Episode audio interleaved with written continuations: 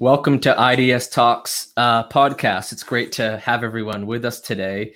I'm especially excited because uh, we are joined by an esteemed friend here in the UK, Laura Ford.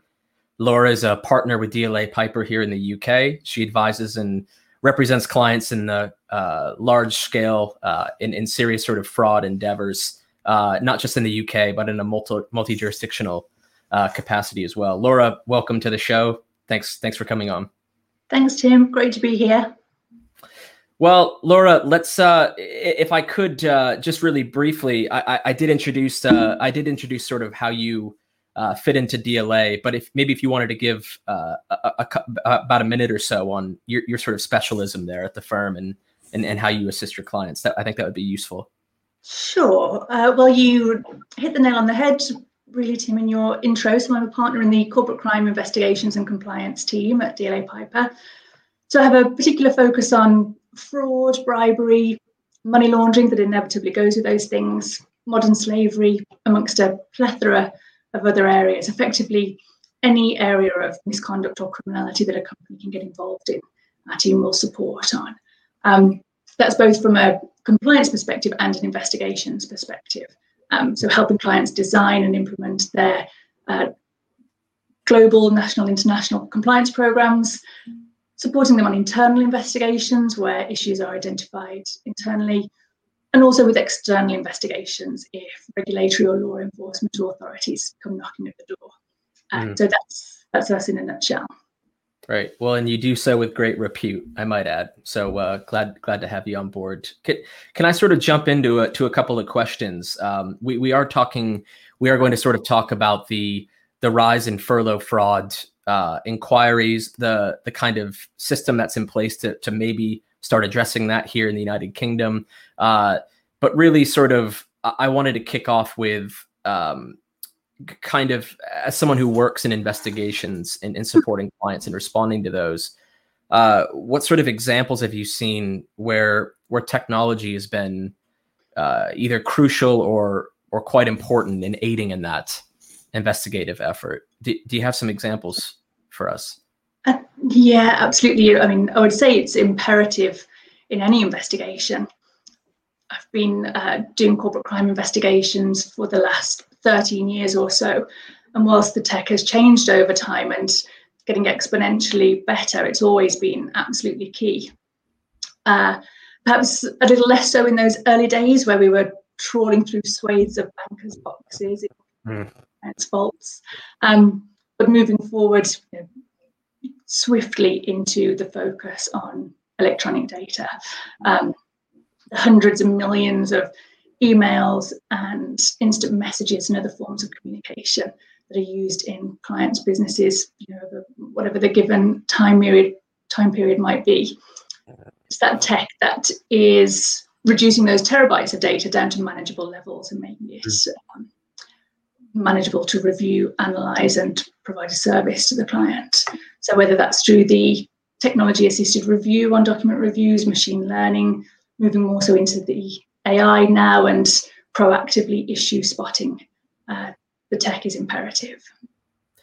Yeah, makes sense, and it's something uh, you know. Selfishly, it's something that uh, you know with which we're quite familiar, and, and our practice is is solely not solely but but critically focused on the application of technology to solve more or less data driven problems. And investigations is a large part of what we do as well but i i sort of encase it in a more broad description in that we're really just trying to solve data driven disputes uh, more broadly let's say.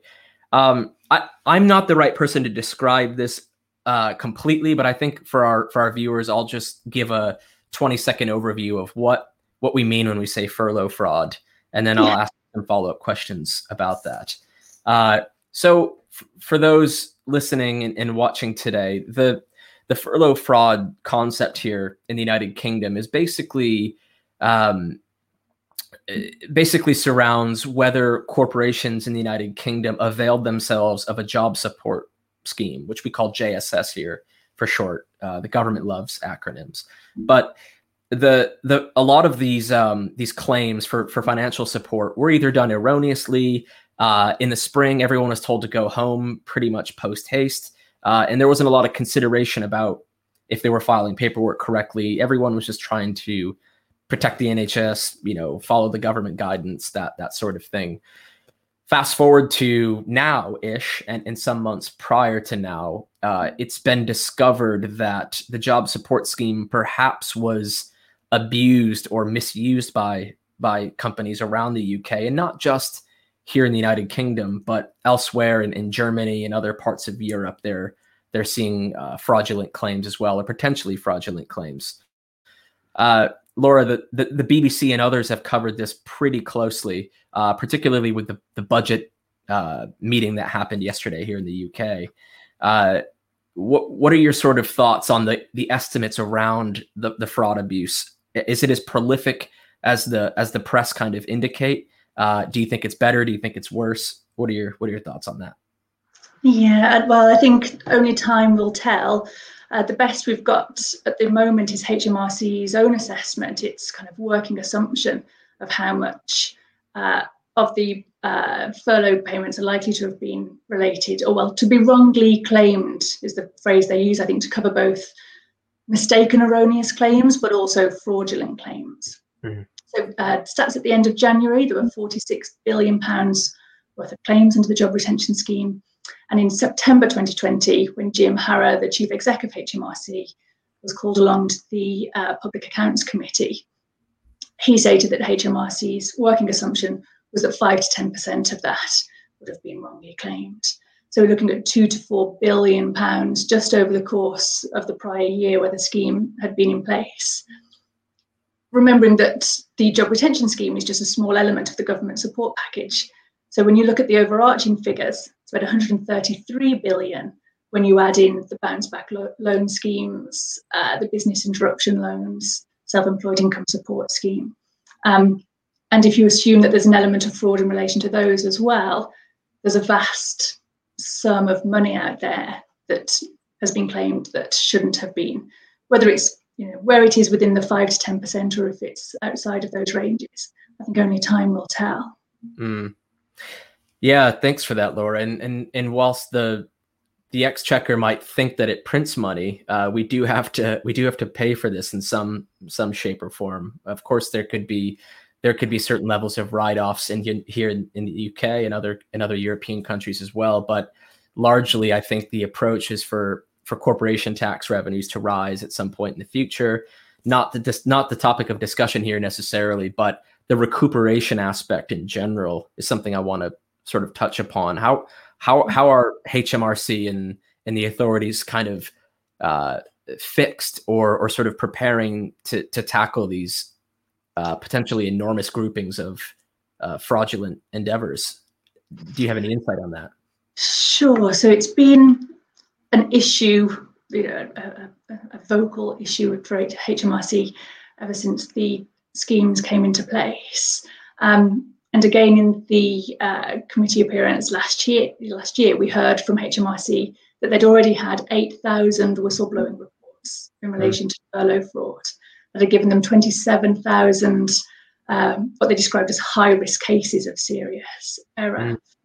Uh, the types of error that we're talking about might range from simple mistaken overclaims. You know, if it's a, a, a new scheme put into place with urgency and haste, uh, undoubtedly errors will have been made in claims. And that's one aspect.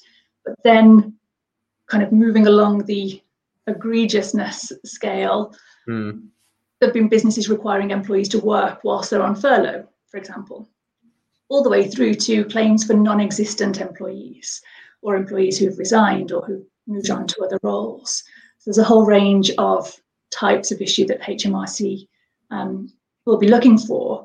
And they've got this vast array of uh, information that's going to allow them to pursue those things.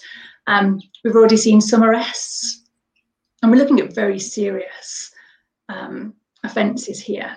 So the arrests that we've seen so far, they're focused on fraud by false representation, fraud by abuse of position, the inevitable money laundering charge that comes with actions like this. So we can see that HMRC is very actively pursuing um, these claims. absolutely against fraudulent claims, but also saying it's not going to actively pursue those genuine, honest mistakes, but it does expect businesses to assess what they've claimed and to rectify any overclaims. Um, and of course, you know, the government has a significant task ahead to balance the books arising from the pandemic. Mm. And HMRC has an opportunity to contribute that and will be under pressure to do that. Mm. The same way that we saw them uh, call before the Public Accounts Committee last year. Undoubtedly, they'll be asked to account for this. Um, and you know, we, we, do expect this to ramp up, you know, especially with the scheme coming to an end in September this year now. Um, you know, there'll be plenty of HMRC officers with uh, time that they didn't previously have, and they'll be looking to move back to their traditional area of mm. pursuing mm. this tax or these false claims or overclaimed amounts. And and they're they're a little more uh, sort of empowered to do so quite recently, aren't they, Laura? There, there's there's a uh, there's a report coming into the Guardian and others uh, over the last day or so that there's roughly a hundred million pound allocated to a task force uh, to, for, for, HMRC to investigate uh, these sort of more serious offenses. Uh, have you have you uh, been have you been sort of indoctrinated into that at all? And do you have any thoughts on that? Uh, I think that we will only see more of that. It's quite right that they be empowered to pursue fraudulently claimed amounts.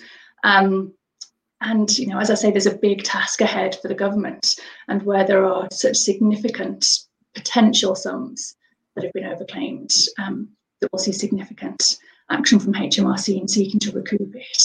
Right. Um, and they'll be using all the tools at their disposal, ranging from uh, so they've started publishing the names of all those businesses that have claimed furlough amounts, mm. um, 750,000 at the last uh, count I saw, and actually that's increasing all the time. Um, through to naming and shaming deliberate defaulters, mm-hmm. trying to use that uh, public censure to uh, deter and prevent against fraudulent claims through to the use of their criminal powers to pursue this kind of activity. Well, that's that's a good question, and I um I, I do want to follow up on it. Actually, I won't. I promise not to steer off too far off course. I, I try mm-hmm. not to, but um, the the HMRC are going to take this seriously of course obviously we have to balance the books here like a lot of countries have to have to do.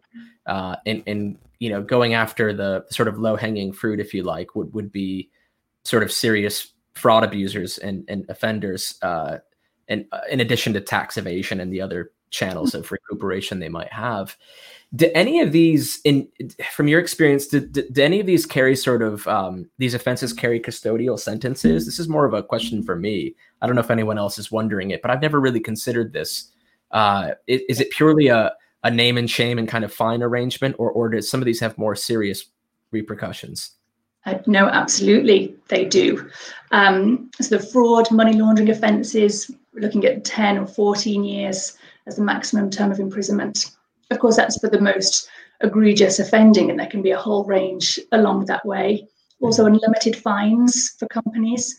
Uh, so this isn't, you know, simple, you know, no victim type crimes. Mm. There really, there really are victims, and there really are significant penalties.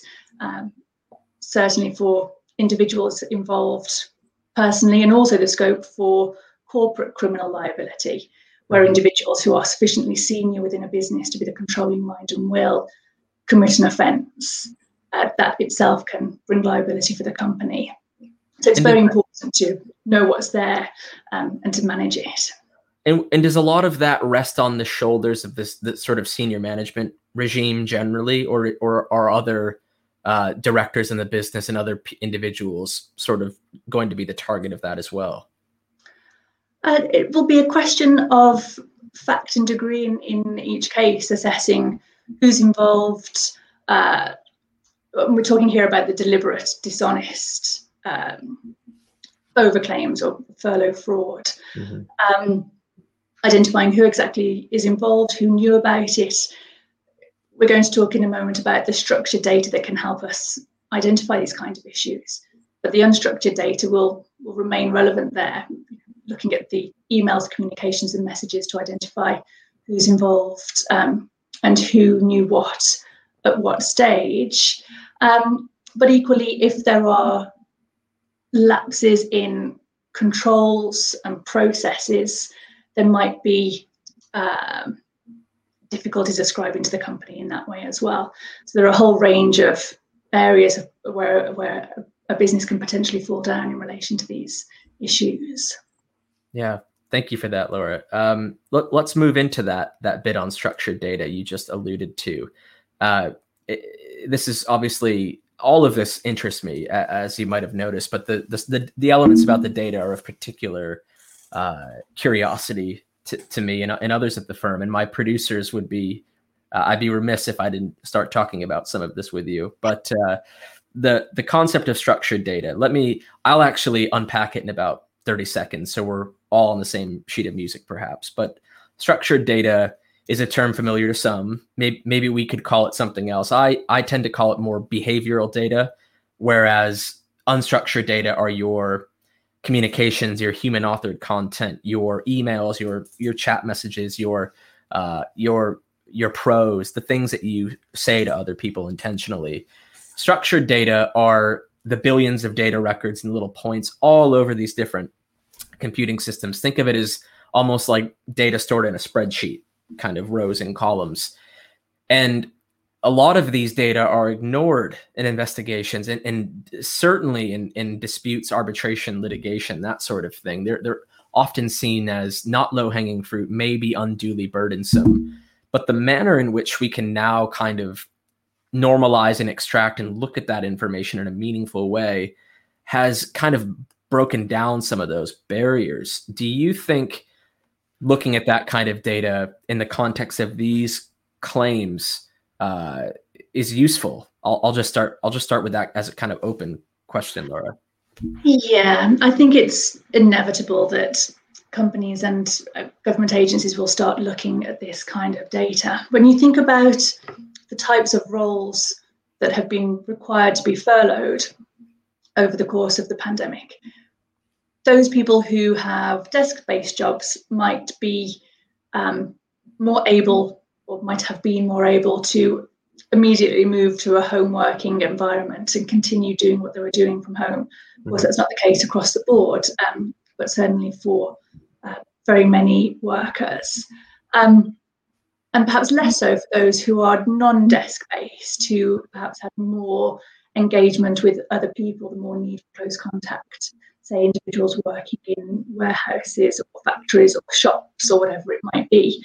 Mm. Um, and so trying to establish if they were working or not during any given time is more difficult. You don't have the evidence that you would have if they were sitting at their computer working. So you need to look at these other aspects.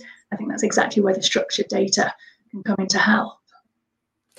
Great. Yeah, it's encouraging to hear that. I mean, it's it's difficult to sometimes I don't want to say open a can of worms, but sometimes it's a little difficult to uh, overshare information with with regulators. I, I, clients can be corporates, especially, can be reticent to over provide, uh, depending on depending on the situation. But in the context of the or in the seriousness of these allegations, particularly particularly if they suspect some significant wrongdoing, in the face of what you just said are potentially unlimited fines, for instance, uh, it might it might behoove them to to sort of have a closer look at not just who approved what and, and texted and emailed about what, but mm-hmm. uh, you know this this concept of proving a negative. Did people actually not work when we said they would not work? And that's that's a question that I'll I'll ask as well. We we find this to be very difficult in, in investigations. I don't come at this from a from a legal practitioner's perspective, but I've worked in electronic investigations at all different levels and and uh, mm years for for many years and proving a negative is always very difficult uh, how do you i mean how do you think that that some of the structure data can kind of help tell that story the, the, the behavioral data how do you think it can kind of uh, make make a bit of a visual story for for investigators to understand if people were indeed working mm-hmm. I think in these types of cases, it might be the only way of identifying whether a person was working or not. Mm. So, so when we start an investigation, there might be whistleblower allegations, there might be some evidence to start off with. There can be a whole range of starting points. And what we'll try to do is um, a hypothesis. If this were true, if furlough fraud had been engaged in, what would we expect to see? And we can absolutely apply that from a structured data perspective. So if a person was working in, uh, say, collecting items from a warehouse and delivering them somewhere else, what structured data points would we expect to see in relation to that? Mm. You hmm. might have their swipe cards as they arrive at the warehouse. There might be tracking data in relation to the items they were delivering. There might be um, tracking data in relation to their vehicle. Perhaps it's fitted with a um, speed speedometer, a speed recorder. Data from there might be useful. Uh, delivery data would be useful. So all these types of things uh, that you would expect the business to have in structured format would tell you about the story of that person's day. Hmm. If they hadn't been working, none of that would be there, and that would help you to prove the negative. Yeah, that's a really interesting bit of insight. It, it meshes really nicely with what we call a day in the life, sort of when our teams are looking at what what people have been doing. Normally, we sort of look at that in the context of wage and hour sort of class action back in America, where that's quite a significant issue. It's where people paid the the time over 40 hours or, or what, whatever it is that that they're owed and and doing so is in, is done in kind of looking at emails are they clocked into their uh, records management systems so forth if you if you flip that on its head what we want to see here is effectively a flat line if someone was sent home in april or maybe mid-april they had to go in and get some of their effects from the office or what have you it was a bumpy start but if they're availing themselves of the job support scheme reasonably, those people should have data points that are flattened out. Uh, unless it's some automated thing that you can explain away, people mm-hmm. shouldn't be logged into their tills, their uh, sales entry systems. They shouldn't be interacting and creating these these data points unless it's. I, I, I will add probably some explainable automated thing. Uh, not all not all indications of data points are are going to be nefarious necessarily, but but looking at that, I think is is going to be key. Mm. Uh, on that, uh, and I kind of kind of alluded to this earlier. We all know that you know corporations have different risk appetites. They have different uh, kind of tendencies for for looking into to issues uh, that may be on the horizon. But as an approach, do you think corporates will sort of adopt this? Do, do you think this is something they'll kind of give way and, and allow a bit of? Because previously, a, a lot of what we see anyway, and probably a lot of what you see as well, is all right, give me three years of email for your sales team or your marketing team. Let's see if there's any market abuse and kind of really looking at it in a narrow tunnel, if you like. Do you think clients will start adopting this uh, approach now that it's becoming a little more flexible and well understood? Yeah, I think so. And I think it's up to the advisors, such as ourselves, to help clients along that journey. And when you think about whether clients would be willing to undertake audits like this using this kind of structured data, um, there will be a range of approaches. There'll be those clients who are confident of their position, don't consider it necessary at all, mm. perhaps uh, you know focused on rebuilding post-pandemic rather than looking back in relation to those aspects. Um, others who might have concerns that perhaps despite central edicts that pockets of the business might have been overclaiming in some way, whether that's through genuine mistake or purposeful misconduct. Mm-hmm. They won't be able to appreciate that until they've conducted the review, perhaps. Mm. There'll be those who want to be good corporate citizens. You can even see circumstances where this kind of analysis could be embedded in the business to make sure on an ongoing basis that claims um, have been acceptable. We've got another six months to go of the of the uh, furlough scheme in the UK at least. Um, and so, on the look forward, there is still a, a, huge need to make sure that claims are being made correctly. And then all the way through to the other end of the spectrum, where you might have whistleblowers uh, within a business perhaps an employee who uh, finds out that furlough payments have been claimed in relation to them, even though they've been working, for example. Um, others who might find out that a manager has been purposefully overclaiming and blows the whistle. Mm. In the best case scenario, that happens internally, so the company has an opportunity to investigate, engage uh, expertise in relation to investigations and data analysis, and find out what's happened before taking a proactive approach, self reporting to HMRC and seeking to achieve mitigation in that way, as opposed to whistleblowing direct to HMRC and the company being faced with the full force of a HMRC investigation. Uh, but in either of those circumstances, if the business has the opportunity to investigate in advance or if it's doing so reactively, it's got to be done quickly and efficiently. They need to identify the issues, remove the bad actors if there are any, and have the ability to rectify the position with HMRC. That needs to be done quickly and, and cost effectively.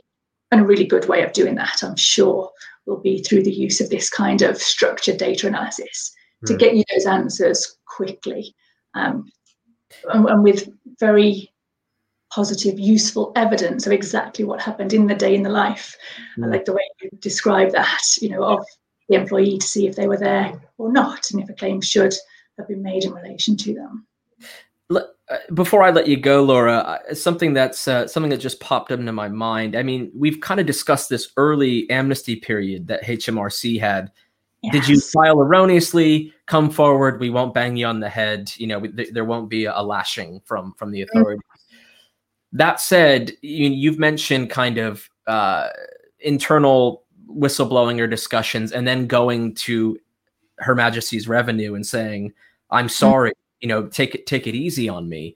To what extent do you foresee that happening, given that they've got an axe to grind now? You, are they still going to consider these as mitigating circumstances? Will they just accept repayment and not find them at all? Is that still an option for for companies, or is that kind of is that ship sails? Yeah, so there, there was an amnesty period that ran out on the 20th of October last year.